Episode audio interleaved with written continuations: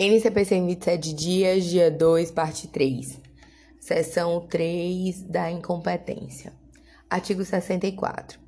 A incompetência absoluta ou relativa será alegada como questão preliminar de contestação.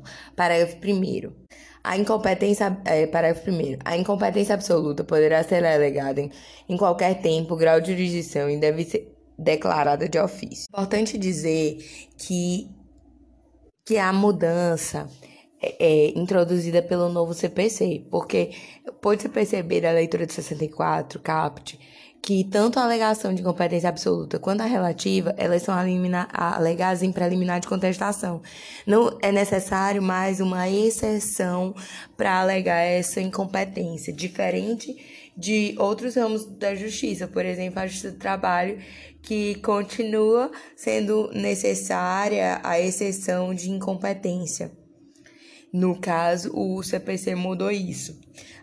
Agora, outras coisas também continuam, né? No caso, a, a, a incompetência absoluta, juiz incompetente que prolota a decisão, ela pode ser rescindida. Essa decisão pode ser rescindida, como será visto no 966, que é, é, diz que é incompetência absoluta é, do, no caso. Seguindo, Parágrafo segundo, após manifestação da parte contrária, o juiz decidirá, decidirá imediatamente a alegação de incompetência. Parágrafo terceiro, caso a alegação de competência seja acolhida, os atos serão remetidos ao juiz competente. Parágrafo quarto, salvo decisão judicial em contrário, conservar-se os efeitos da decisão proferida pelo juiz incompetente, até que outra seja proferida, se for o caso, pelo juiz competente. É, então, essas alegações elas estão conservando os efeitos de decisões proferidas até que outra seja proferida, é, salvo decisão em sentido contrário. Então, é, vamos lá. O artigo 65. Prorrogar-se-á competência relativa se o réu não alegar a incompetência em preliminar de contestação. Parágrafo único. A incompetência relativa pode ser alegada pelo Ministério Público nas causas em que atuar. Artigo 66.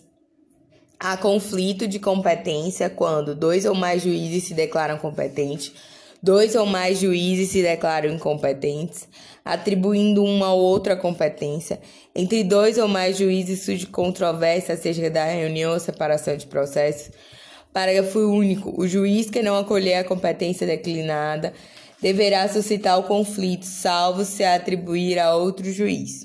Capítulo 2 da Cooperação Nacional. Artigo 7. Aos órgãos do Poder Judiciário Estadual, Federal, especializado ou comum, em todas as instâncias e graus de jurisdição, inclusive os tribunais superiores, incumbe o dever de recíproca cooperação por meio de seus magistrados e servidores. Artigo 68. Inclusive, os juízes poderão formular entre si pedido de cooperação para a prática de qualquer ato processual. Artigo 69. O pedido de cooperação jurisdicional deve ser prontamente atendido, prescinde de forma específica e pode ser executado como 1. Um, auxílio direto 2. Reunião ou apensamento de processos 3. Prestação de informações 4. Atos concertados entre os juízes cooperantes Parágrafo 1 As cartas de ordem precatória e arbitral serão o regime, seguirão o regime nesse, previsto nesse Código. Parágrafo 2 os atos concertados entre juízes cooperantes poderão consistir, além de outros, no estabelecimento de procedimento para 1. Um, a prática de citação, intimação ou notificação do ato. 2. A obtenção e apresentação de provas e a coleta de depoimentos. 3. A efetivação da tutela provisória. 4. A efetivação de medidas e providências para a recuperação e preservação da empresa. 5. A facilitação de habilitação de créditos na falência e na recuperação judicial. 6. A centralização de processos repetitivos. 7. A execução de decisão jurisdicional. Parágrafo 3. O pedido de cooperação jurídica pode ser realizado entre órgãos jurisdicionais de diferentes ramos do Poder Judiciário. Livro 3. Dos sujeitos do processo, título 1 das garantias é, título 1 das partes e dos procuradores, capítulo 1 da capacidade processual, artigo 70. Toda pessoa que se encontre no exercício de seus direitos tem capacidade para estar em juízo. A capacidade de estar em juízo pertence a toda pessoa no exercício de seus direitos. Essa capacidade, ela é, é, capacidade de direito, ela se confunde, com, ela é um direito da personalidade, ela é, se relaciona àqueles artigos iniciais do Código Civil. O artigo 1 que fala que toda pessoa é capaz de direitos e deveres na ordem civil, ou seja, esse, esse direito de estar em juízo decorre da própria é, da condição de ser humano, de pessoa.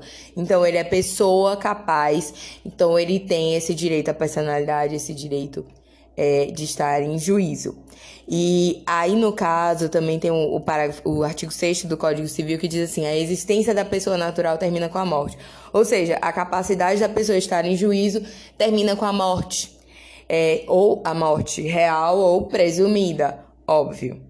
Vale dizer que a capacidade de estar em juízo decorrente da condição humana nem sempre habilita essa pessoa humana a praticar todos os atos é, pessoalmente.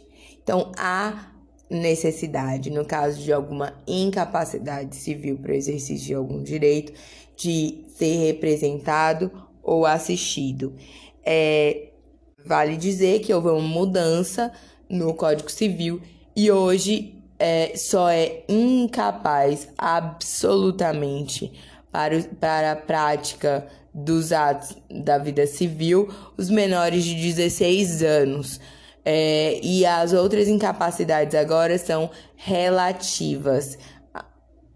Então, é, tem essa questão. Continuando aqui. Artigo 71. O incapaz será representado assistido por seus pais, por tutor ou por curador na forma da lei. Artigo 72. O juiz nomeará curador especial ao incapaz se não tiver representante legal ou se os interesses desses, deste colidirem com os daquele enquanto durar a incapacidade. 2. Réu preso revel bem como ao réu revel citado por edital ou com hora certa, enquanto não for constituído advogado. Parágrafo único. A curatela especial será exercida pela Defensoria Pública nos termos da lei.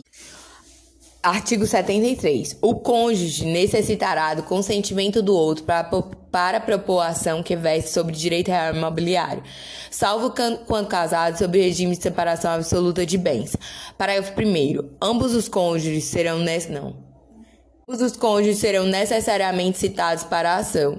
1. Um, que verse sobre direito real imobiliário, salvo quando casado sob regime de separação absoluta de bens. 2. Resultante de fato que diga respeito a ambos os cônjuges ou de ato praticado por eles. 3. Fundada em dívida contraída por um dos cônjuges a bens de família. 4. Que tenha por objeto o reconhecimento, a constituição ou a extinção de ônus sobre imóvel ou de um, de um ou de ambos os cônjuges. Nas ações possessórias, a participação do cônjuge, do autor ou do réu somente é indispensável nas hipóteses de composse ou de ato por ambos praticados. É, só para destacar, então, os cônjuges eles são necessários nas ações sobre direito real imobiliário, mas nas ações possessórias, em regra, não a necessita do cônjuge, a não ser que seja caso de com posse ou ato praticado por ambos. Então a regra é essa. Parágrafo 3 aplica-se o disposto nesse artigo à união estável comprovada nos autos. Artigo 74. O consentimento previsto no artigo 73 pode ser suprido judicialmente quando for negado por um dos cônjuges sem justo motivo, ou quando lhe seja possível concedê-lo. Parágrafo único.